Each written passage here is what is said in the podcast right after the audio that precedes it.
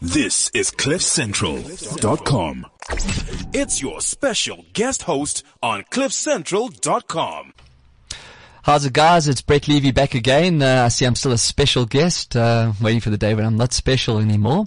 And uh, today I've got a I've got a special guest with me, so I suppose he'll be my extra special guest. Um, just a couple of things I want to talk about before we get into the main topic for today. And, um, there's been a lot of news this week about WhatsApp and the fees and they're going to start charging or rather not charge. Um, I've never paid for WhatsApp, so I'm not quite sure about that.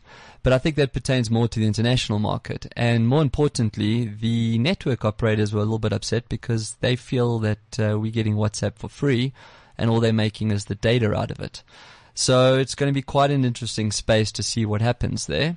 Um, that's referred to as the OTT services, and that's on top of. So we, you know, we're, we're going to watch that space and see how that plays out. But at this time of the year in December, a lot of people change their phones. They get new phones, they upgrade their contracts, and all these good things. If any of you have made the choice to go to an iPhone, um, this next part is probably quite important for you. So, in fact, I can see my, my desk, my desk, listen to me, my guest Darren has an iPhone. Um, maybe he can have a look, see what, what I'm going to talk about now.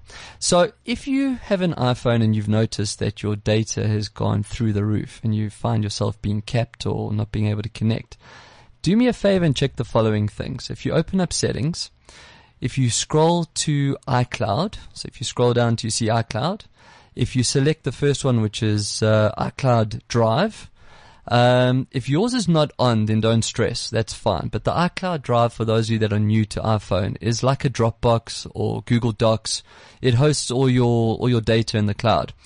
If you scroll all the way down to the bottom of the apps that are listed there, um, and in fact, this might be a good chance for you to actually sit and look at those apps because you have the choice to individually turn them on or off as to which ones back up and which ones don't. But what you will see at the very bottom is a, a setting that says use cellular data. Uh, Darren, do you have? Yeah, I've got that. And what is yours set to? On or off? No, mine's on. Okay. My suggestion is you turn it off and you turn it off quickly. So I found out something the other day.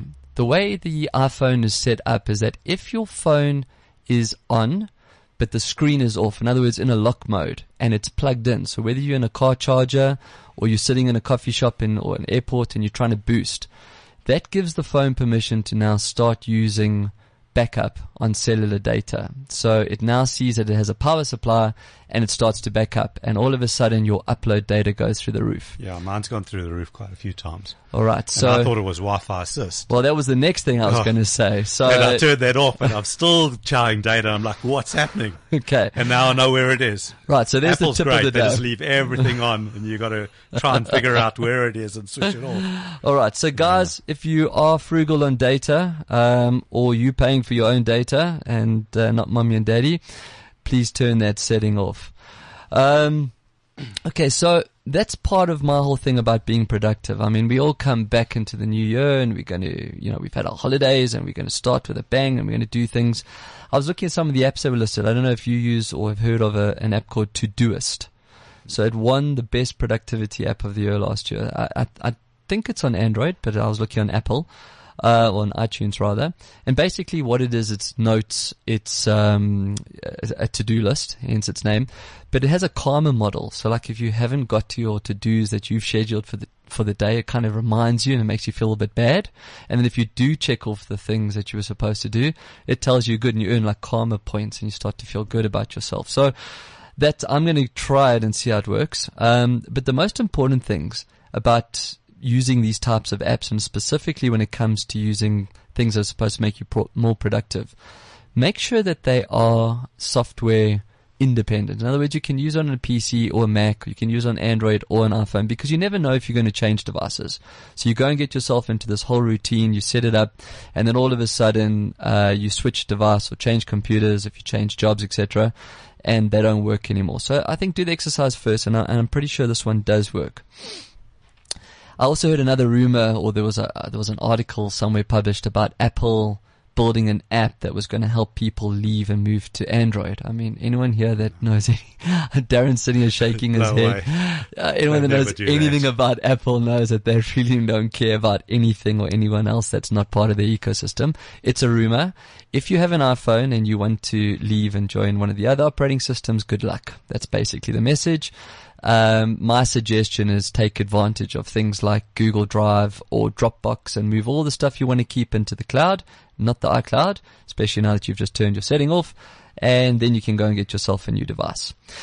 The other big thing that I've seen in the last couple of weeks is the talk about Netflix and Hulu and Showmax, and more specifically, um, the fact that uh, Showmax, which is uh, DSTV or MultiChoice's version of Netflix, welcomes the competition.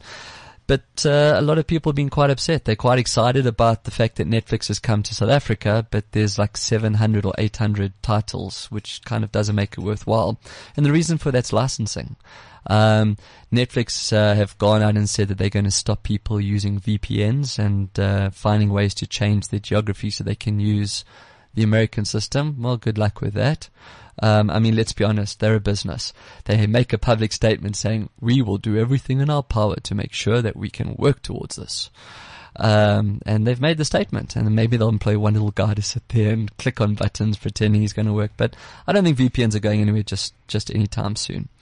So on that note, we've talked about productivity, we've talked about uh, online, we've talked about uh, content and VPNs and Netflix.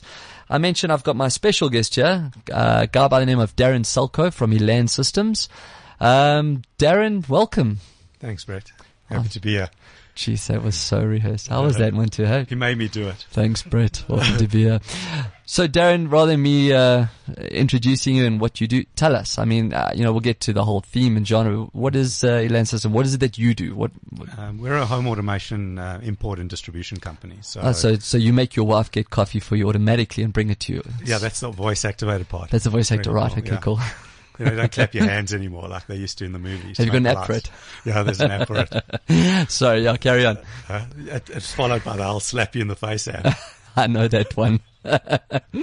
So we import all the cool gadgets that make um, all these wonderful smart homes work. Okay. So- Can you explain the smart home? Because, you know, uh, we've got various degrees and I mean, obviously it depends on how you spend and what you spend, but just, just unpack that a little bit more for us uh, as well. What, you know, what, what side of the smart home you guys play in. Uh, we play in the mid to high end space. So anybody that's building an upmarket home um, that wants all the smart technology, um, it's not the easiest thing to integrate. You know, there's this Internet of things that has come up now where you get a couple of little gadgets and you can use an app to switch a light on and off. Right. Um, we're doing it in a in a in a in a in a better way. We we have a home um, brain or server um, that runs all our software, and then we've got a link into all the electronic and electrical devices Okay. um, that are in the home.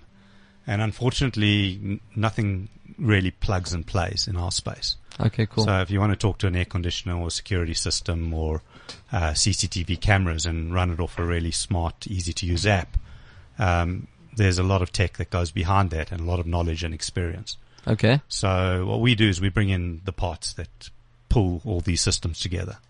All right. So, you know, we, we're talking about integration. I mean, the big buzzword, I, I've mentioned it last week on the show, and I think maybe even last year as well, is the Internet of Things, you know, and how we, and, and you just said it now, like you turn a light bulb on and, and you can turn a toaster on and all these good things. It sounds like this is a lot more than just that. I mean, we're not just doing a single function, turn something on. Well, you are. Um, and I think the biggest word in home automation is the automation part. Okay. So things should happen automatically in a home automation system. There's a couple of things. Are we going cool. back to your wife automatically bring you coffee or the slap me button? No, you're No. going back to I set my alarm system when I leave and things shut down. Okay. And don't consume energy and kids' lights aren't left burning and I don't have to go to my app and select room by room. All right. The system's already programmed to, it knows you're going out and it knows you're away from the home. It knows that it's daytime or nighttime. And if there's lights on, it'll automatically switch those off for you. So we're talking about the light side. We're talking about even green aspects as well. But I mean, there's there's the sexy side of it, which is the TV and the sound and uh, you know the, media content side, and the media the side. media side, yeah. Okay, so you know from what I'm from what I'm hearing here, it's the smart home has quite a few different options to it. I mean, you get the Correct. simple, you you play across the whole spectrum. We play across quite a big spectrum. Um, recently, we've actually had um, we distribute um, a product called multi-room or multi-zone music systems, and what this essentially is is a, a, a smart amplifier that connects to a couple of devices for your for your entertainment. So you might have an Apple TV connected to it. You might have a, a radio tuner connected to that, or some people are still using iPod docks. Um, and what that does is allows you to listen to different music in different rooms. So you have an app and you choose which room you're you're in, and you send the music through to that room. Okay. Recently, what happened is um, one of our product brands called Niles, um, they actually took took our Elan Brain and actually inserted it into this multi-room product. And now we have a, a, a unit that doesn't only do music; it'll control your surround sound system. And later this year, we'll open it up to control lighting and interface with security and things like that. Okay, so it's like it sounded like he was uh, about to start describing Frankenstein. There, you know, we've got the brain and we're putting it in. So, you know, the reason why I wanted you on the show today is there's a lot of people that are trying to make their home smart. Um, I mean, I've taken some old phones and I've downloaded an app and it becomes a video recorder for motion sensitivity. Um, you know, and, and you can go online and you can research and you can buy modules and that. But I'm sure it's quite an expensive mistake to make when you buy things that aren't necessarily compatible. So where I'm going with this is, you know, we we talk about iOS and Android. I mean, let's be honest, there are other systems, but but those are the two that we talk about. Um, how is your system multifunctional, or rather, does it does it allow you to go and buy things and put them in? Um, is this how the industry is going? Do you you know, or do you kind of have to work within an ecosystem? Uh, with us, you've got to work within an ecosystem. It's Okay. all about having devices that are compatible with the system. And if they aren't compatible, we've got some smart guys that have got to sit and do all the programming and interfaces to make it work. Unfortunately, we don't live in an ideal world where, world where things can just plug and play and self-discover each other, and then you've got one smart app to um, make things work. And that's the Internet of Things space. Hopefully, it will get there one day. But right now, it's still um, you're buying a smart light, uh, light bulb, then you're buying a smart thermostat, and then you've got a streaming music player that you can put little modules in different rooms.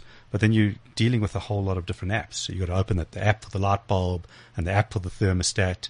And even though these are smart devices, like for example, Nest has a thermostat. It's quite Right. a, a lot of people know about the Nest thermostat. The Nest is the the ex Apple guy or something. He yeah, built, yeah, yeah. correct. Okay. So this is quite a cool. It's a sexy little product. You pop it into the home, and um, it links to an aircon system. For the South African market, it's not really a great product because our aircon units are self-contained units like Samsung, LG, those type of brands, where they've got a smart uh, remote control and they might have an app for it Okay. but they're self-contained. They don't really talk to other things. Um, with the Nest thermostat, that talks to a mechanical aircon system. So in the US, most of the market uses a centralized mechanical system. So you attach a couple of wires to this Nest thermostat, you replace your old thermostat in the house, and then you have your smart thermostat on the wall. And what this thermostat does is it monitors your um, your movement. It looks and it sees when people are in, when they're away, and it starts learning what you're doing with the thermostat. So when you're um, setting your temperature up because you're feeling a little cold, it looks at what the temperature is in the room and what you're setting it to, and it starts to learn what you like. That's pretty cool. It's so, very very cool, and um, and then it starts conserving energy. So it knows that you're outside of the house because it hasn't detected movement for a long period of time, or it knows it's Tuesday, and on Tuesdays there's really little movement in the house. So I'll just turn myself right down. So it's a very cool device, and then they have some apps for it. So that's a cool little Internet of Things, but unfortunately, um, but it's it's a standalone device. Okay, so Um, I see what you're saying. So Yeah. it doesn't help to go and buy things that are all smart and uh, I'm I'm sitting here hands in the air, you know, inverted commas, network ready or home automated ready because chances are they're not going to talk to each other, and then it costs you more. Correct. So, you're going to go out and buy a bundle of these devices, and then you're going to want someone to come in with a smart system um, and try and pull it all together, and it's not going to be compatible. Is that a challenge that you presented with a lot? Yeah, um, basically what we do is um, we know what parts are compatible with our system, and we've got a compatibility list of what we can work with. Okay. And it's usually most of the um, common security systems and cameras that we use in the country. Um, uh, and um, we just make sure that our um, dealers, the guys that install these systems, we call them systems integrators. These are the guys that are trained up. We give them training, um, and they come out and they assess what you need for your home, and they'll put together the parts. And then when they're dealing with the aircon guy, they can say, "Hey, your aircon's not compatible. You've got to use these type of aircon systems." So what you're saying is, should we be looking at home automation when homes are being built as Yes. opposed to once they're already standing? Definitely. Okay. There's a couple of wireless technologies that are coming out, and we can do a lot more with wireless today than we could do five years ago. But we're still not there. And, Okay. Um, I usually say run a cable where you can, and then secondary control will be over wireless. Okay. Um, last week uh, we were talking about. Uh, I think it was like the biggest TV, and it was 170 inches or something stupid, and and, and it was an SUHD. UHD. Uh, or UHD. There we are doing it There you go. again. So, yeah, there was quite a bit of interest about it. In fact, someone was even asking for definitions of it. Um, we were chatting just now and you, you actually gave me some pretty information, pretty interesting information about this whole protocol. So take us through what ultra high definition and HDR and, and all these other really cool little terminologies that we see. Cause I think the South Africans generally, we buy by buzz. You know, you hear, well, the new TV's come out and it's HD ready. Awesome. But we all know after three years, HD ready was actually a waste of time. You needed full HD. And now all of a sudden you get rid of it. So give us a little bit of an understanding about what we should be looking at Okay. and more importantly, why, because of what it can and can't do. Okay, well, Ultra HD is quite a cool um, new technology that's coming out now. Basically, what they've done is they've taken, they've doubled the pixels. So we went from full high definition at 1080p to 3096 resolution, which is um, what UHD resolution is. So we're getting a lot more pixels. So it's basically pixels per square inch on the screen. The more pixels you have per square inch, the smoother the picture looks. Okay. And also the closer you can get to the screen. So Okay. you can actually put in bigger screens now. Right. Because you can actually sit right up. I It's do you not like remember a- those days? front- Those big, I got a big TV, but you had to sit in your neighbor's Yeah, house to actually see it. It was so or you sit up pixelated. front and there was pixels. So this is what this is all about. Okay.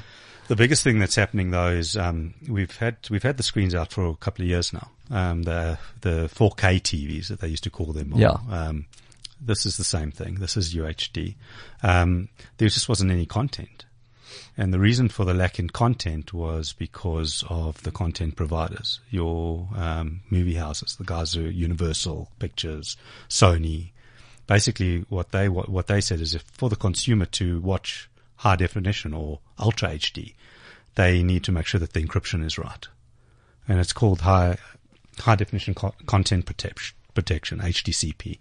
So they had the encryption in place with HDMI before with HD, but someone cracked it. So they had to make sure Intel actually makes their chip with the encryption, and they had to make sure that they that it was rock solid before they would release the content. Okay. And that's why our Ultra Blu-ray players have been delayed so long.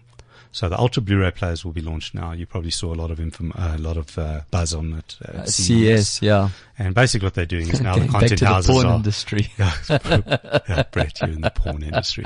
But yes, Ultra HD now, um, the content houses will start releasing it because we have now a, a version of H- high definition content protection called HDCP 2.2, which is apparently the uncrackable version. Someone I'm sure will crack it, but right now they're happy with it and now they're releasing, um, the players.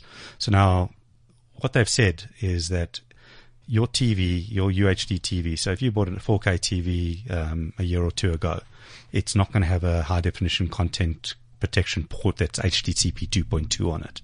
So you'll never watch uh, 4K What about if or RDT, UHD. what about if R2D2 comes along or C3PO? I mean, would that make a difference? yeah, it would. Oh, okay, cool. But basically, without um, without the chip on the on the on the set, you you're not going to be able to watch a UHD movie. So they've they've got the content protection going now, but the biggest thing now is bandwidth. So what happens with UHD is um, it's a lot more pixels, and they're adding a, a lot more color to the um, pixels Okay. now.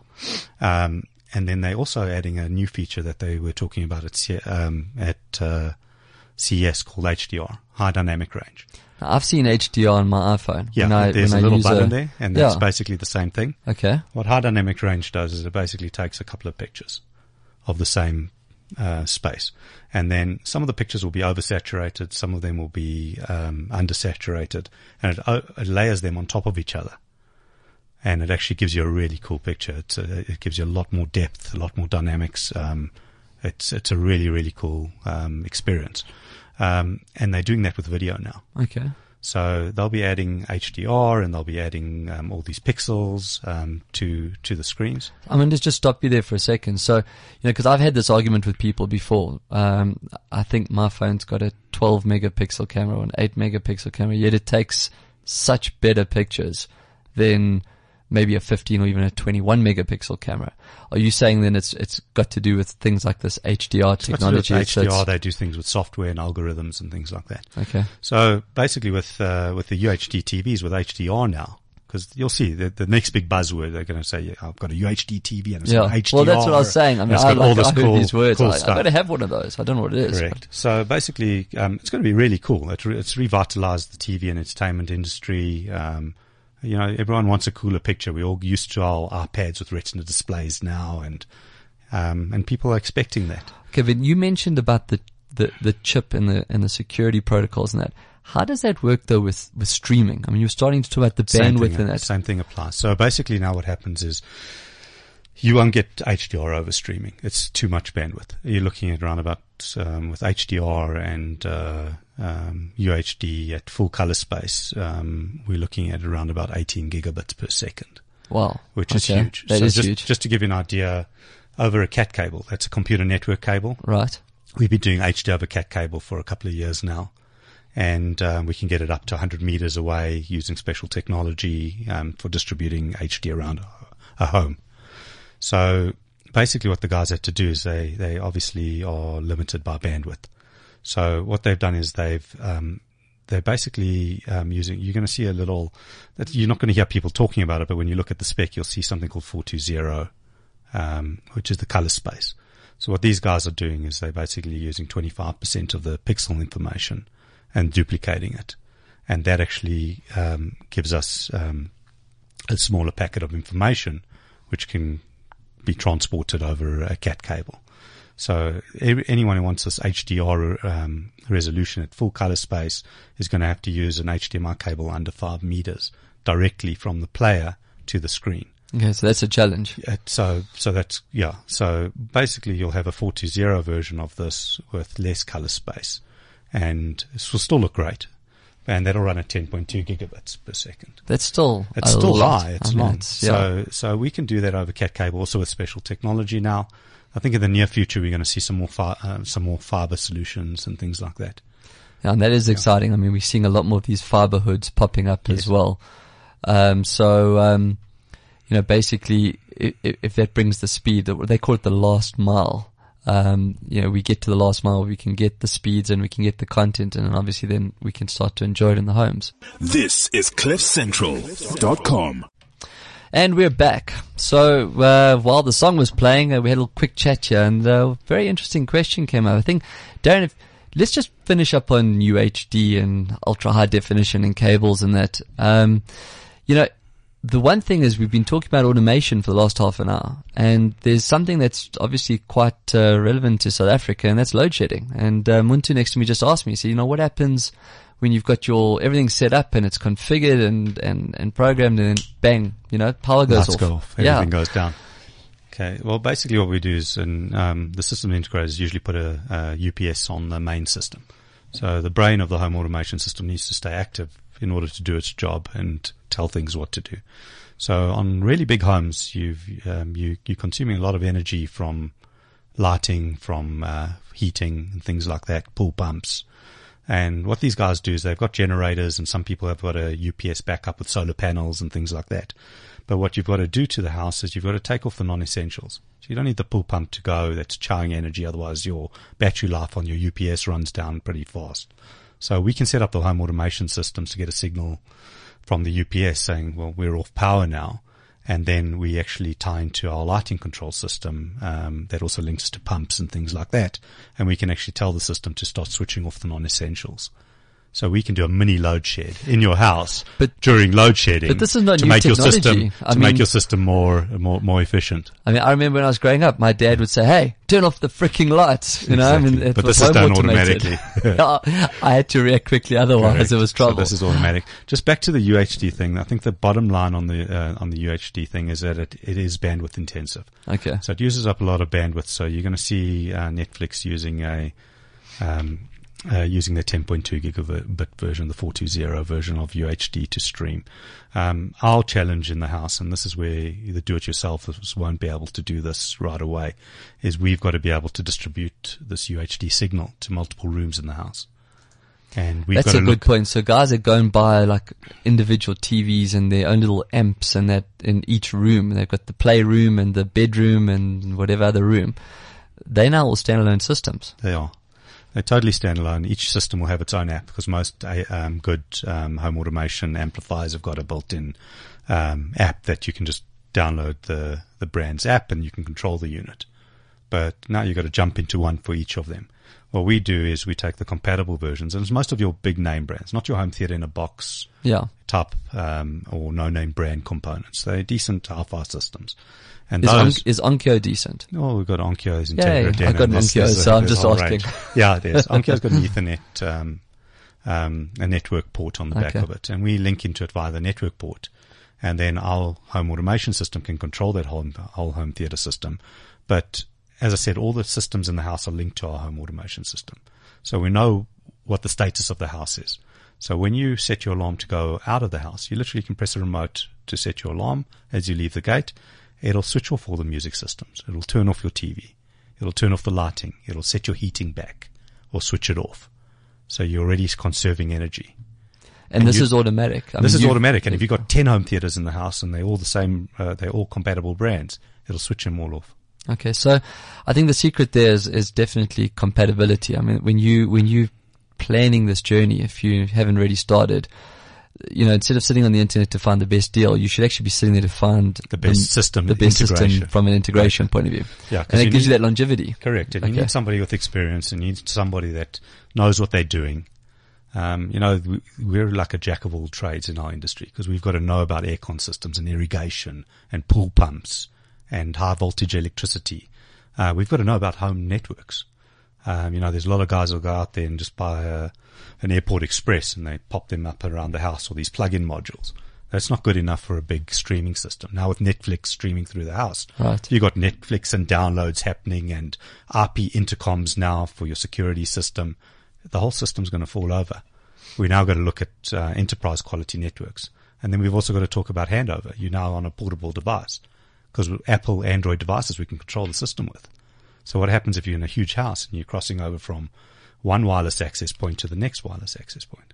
Okay. And if it's not done properly, what happens is you can be listening to music, for example, and you're busy turning up the volume, and now you're in between access points. And what happens between in between access points?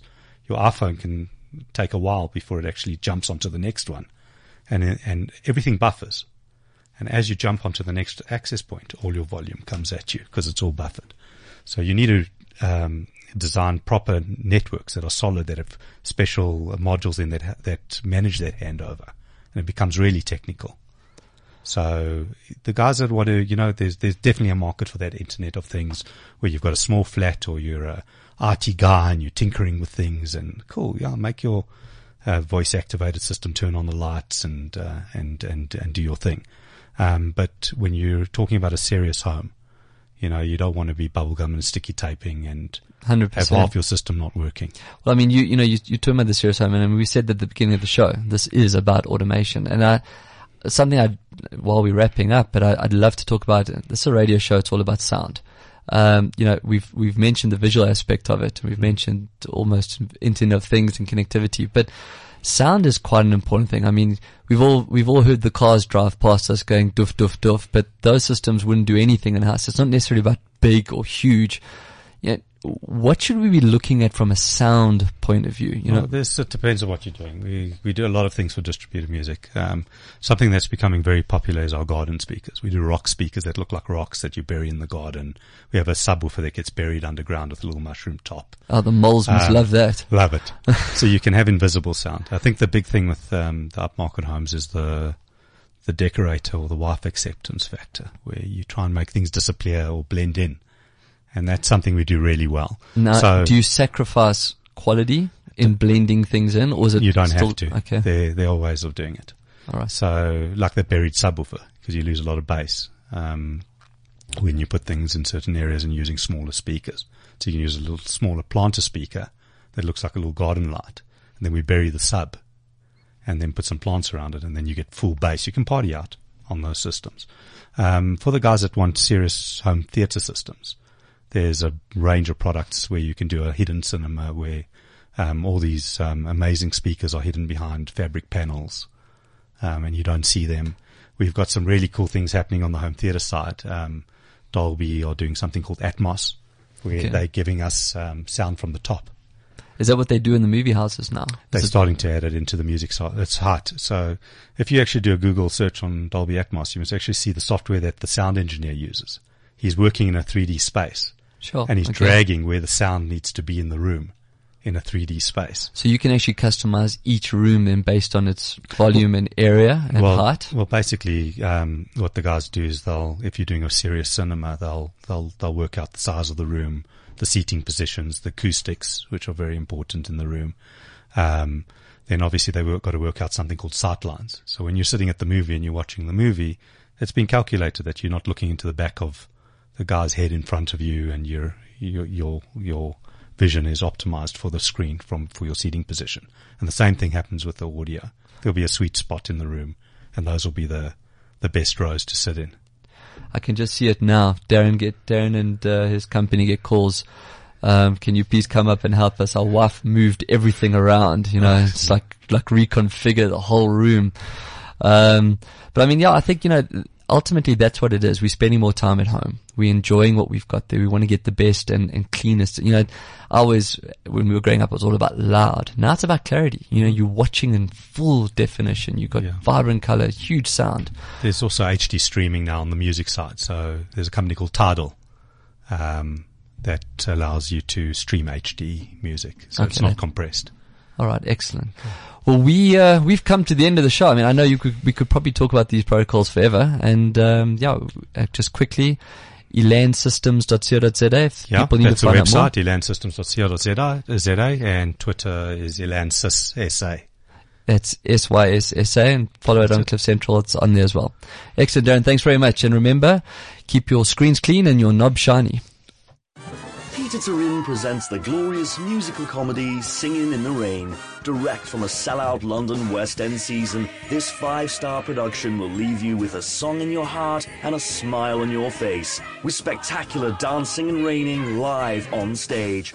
Singing in the Rain showers you with everything you could wish for in a hit musical.